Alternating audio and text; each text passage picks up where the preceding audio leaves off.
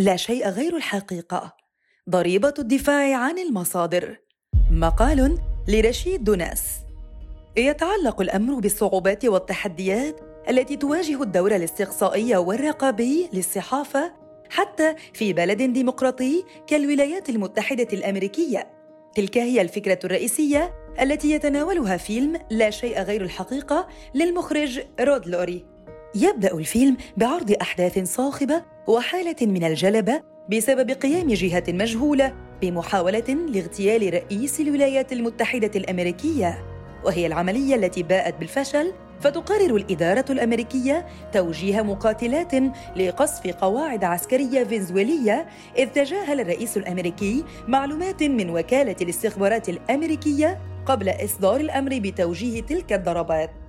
ثم تأخذ الأحداث منحا خطيرا عندما ستتمكن الصحفية راشيل أرمسترونغ المراسلة السياسية لصحيفة الكابيتول سان تايمز بواشنطن من الحصول على المعطيات التي تنفي تورط الفنزويليين في العملية. وقد استندت إلى المعطيات التي توصلت إليها العميلة السرية إريكا فاندورين والتابعة لوكالة الاستخبارات الأمريكية والتي أرسلت إلى فنزويلا لجمع المزيد من المعطيات عن المتورطين المحتملين في محاولة الاغتيال التي استهدفت رئيس الإدارة الأمريكية حيث أبلغت رؤسائها بعدم وجود أي شيء يفيد تورط الفنزويليين في تلك العملية وهو الأمر الذي تسترت عليه واشنطن لأسباب ترتبط بالأمن القومي الأمريكي.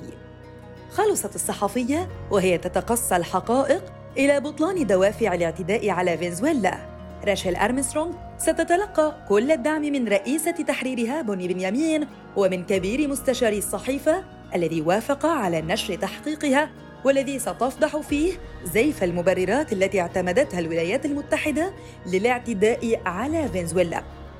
ولأن الصحفية كانت مقتنعة بحقها في نشر ما توصلت إليه فإنها لم تتردد في القيام بذلك لأن حقوقها مصونة وفقا لما هو محدد في المادة التاسعة عشر من الإعلان العالمي لحقوق الإنسان والتي تقول لكل شخص حق التمتع بحرية الرأي والتعبير ويشمل هذا الحق حريته في اعتناق الآراء دون مضايقة وفي التماس الأنباء والأفكار وتلقيها ونقلها إلى الآخرين بأي وسيلة ودون ما اعتبار للحدود ومحمية دستوريا فيما يتعلق بالحق في تلقي المعلومات ونشرها بمقتضى ما تنص عليه مضامين التعديل الأول من الدستور الأمريكي والذي تم إقراره في الخامس عشر من ديسمبر من العام 1791 وينص التعديل على ما يلي.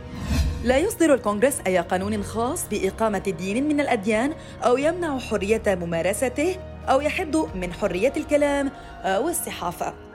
وفور نشر رشال الخبر بدعم من جل طاقم صحيفتها تحول الأمر بسرعة إلى قضية رأي عام ما خلق حالة من الاستنفار في دوائر صنع القرار الأمريكي إلى درجة رأت معها تهديداً للأمن القومي. لقد أدى ذلك إلى التصادم بين السلطة الرابعة والسلطة التنفيذية التي قررت إرسال المدعي العام الوطني باتون دوبوا وهو شخصية فظة لإقناع رشال بالكشف عن مصادرها.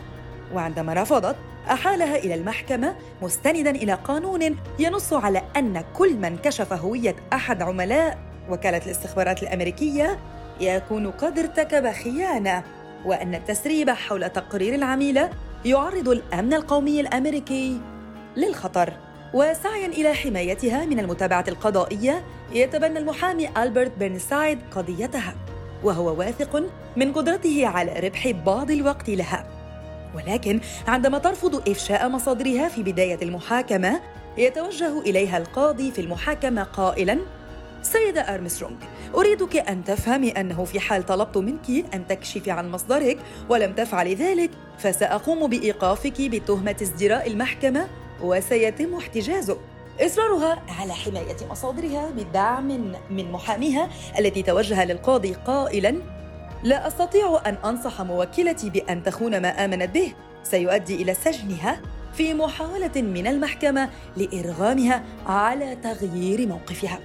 إلى حدود هذه المرحلة من الأحداث يبدو أن المخرج قد نجح في أن يوضح لنا بأن السياسة في كل الأحوال ليست تعبيراً عن الخير المطلق ولا هي تتحرك دوما لخدمة من يسعى لتجسيد قيمه. إنما تسعى في حركتيها التاريخية إلى الحفاظ على الهدنة الاجتماعية ومحاصرة بؤر التوتر وأحيانا تحت غطاء أن الحكومة تدافع بدورها عن المبادئ باسم المصلحة العليا للبلاد بصرف النظر عن الثمن الذي يمكن أن يدفعه الأفراد. أي إن القانون في مثل هذه الحالة صار جهازاً أيديولوجياً تتمثل وظيفته في شرعنة السيادة والسيطرة وتخليدها فيتحول الفرد إلى مجرد رقم مجهول في معادلة المصالح الخفية. تصميم الصحفية على قول الحقيقة والاستمرار بصلابة في حماية مصادرها سيكلفها خسارات كبرى. ففضلاً عن السجن ستنهار علاقتها الزوجية براي أرمسترونغ الذي سيدخل في علاقة غرامية مع امرأة أخرى. كما ستتأثر علاقتها سلبياً بابنها تيموثي البالغ من العمر سبع سنوات والذي سيتردد في البداية لزيارتها في السجن ولكن حرصا منها على صحته النفسية ستقرر عدم عودته لزيارتها مرة أخرى قبل أن تفقد حضانته لاحقاً. وفي السجن ستجد نفسها مجبرة على الدخول في شجار عنيف مع إحدى النزيلات التي سعت إلى احتلال سريرها وهو ما سيعرضها لضرب مبرح نقلت على إثره إلى المستشفى. كما أن قضيتها على المستوى الإعلامي لم تعد بالزخم نفسه كما كان الأمر في البداية وهو ما حرر الحكومة من ضغط الرأي العام كما صرحت لها بذلك رئيسة تحرير صحيفتها بوني بنجامين في زيارة لها. ورغبة منها لإعادة قضيتها إلى دائرة الضوء وافقت رشال على مقابلة تلفزيونية وفي مقطع معبر جدا على التزامها بما آمنت به بصفتها صحفية. وتأكيدا على صمودها ضد تعسف السلطات الفيدرالية قالت لمحاورتها كل صحفي حقيقي سيكون جاهزا لأن يذهب للسجن من أجل أن يحمي مبادئه. موقفها المعبر عن حق الفرد في حرية التعبير وعن حقه في أن يكون سيد أفكاره وسيد أفعاله وممارساته يذكرنا بالتعريف الذي نسبته الفلسفة الحديثة للإنسان وهو كائن الاختيار الحر عند ديكارت وذروة هذه الفلسفة تمثلت في مرافعة المحامي القويه جدا عن الصحفية راشيل أرمسترونغ أمام قضاة للمحكمة العليا. إذ قال لهم وهم مشدوهون لفصاحته وبلاغته السلطة أصبحت نافذة ومتغلغلة والسيدة أرمسترونغ كان بإمكانها أن تتخلى عن مبادئها وتذهب إلى منزلها لكنها لم تفعل ذلك. وهذا يعني أن لا مصدر سيتحدث لها ولصحيفتها مجددا. وفي الغد عندما نسجن صحفيين آخرين من صحف أخرى سنجعل تلك الصحف تفقد وظيفتها الحقيقية. وهذا ما يجعل التعديل الدستوري الأول في غير محله. ويضيف متسائلا ولكن كيف لنا أن نعرف ان كان الرئيس قد قام بالتغطية على جرائم؟ أو إن كان ضابط في الجيش قد أصدر امرا بالتعذيب. حينئذ سنكون أمة غير قادرة على جعل من لديهم سلطة قابلين للحساب مثل الذين ليس لديهم سلطة. وكيف ستكون طبيعة الحكومة عندما لا يساورها أي شعور بأنها خاضعة للمحاسبة؟ يجب علينا أن نهتز لهذه الفكرة. ان نسجن الصحفيين هو مسلك الدول الأخرى التي تخيف شعوبها. بدأت أشعر بالضغط البشري على موكلتي لكن عندما قابلتها أدركت أنه مع شعب رائع لا يوجد فرق بين المبدأ والشخص. الوفاء للمبادئ المهنية والإنسانية هو ما يفاجئنا به المخرج في آخر مشاهد الفيلم. عندما يعود بنا إلى بداية الأحداث فنكتشف بأن مصدر المعلومة للصحفية رشال هي الطفله أليسون ابنة عميلة المخابرات وزميلة ابنها في المدرسة.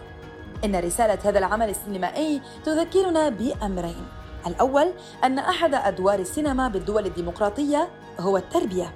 والثاني والذي هو يهمنا أن حرية الصحافة في القيام بدورها الاستقصائي والرقابي ضرورية وحيوية لحماية التجربة الديمقراطية وأنه لا وجود لوطن حر إلا بمواطنين أحرار.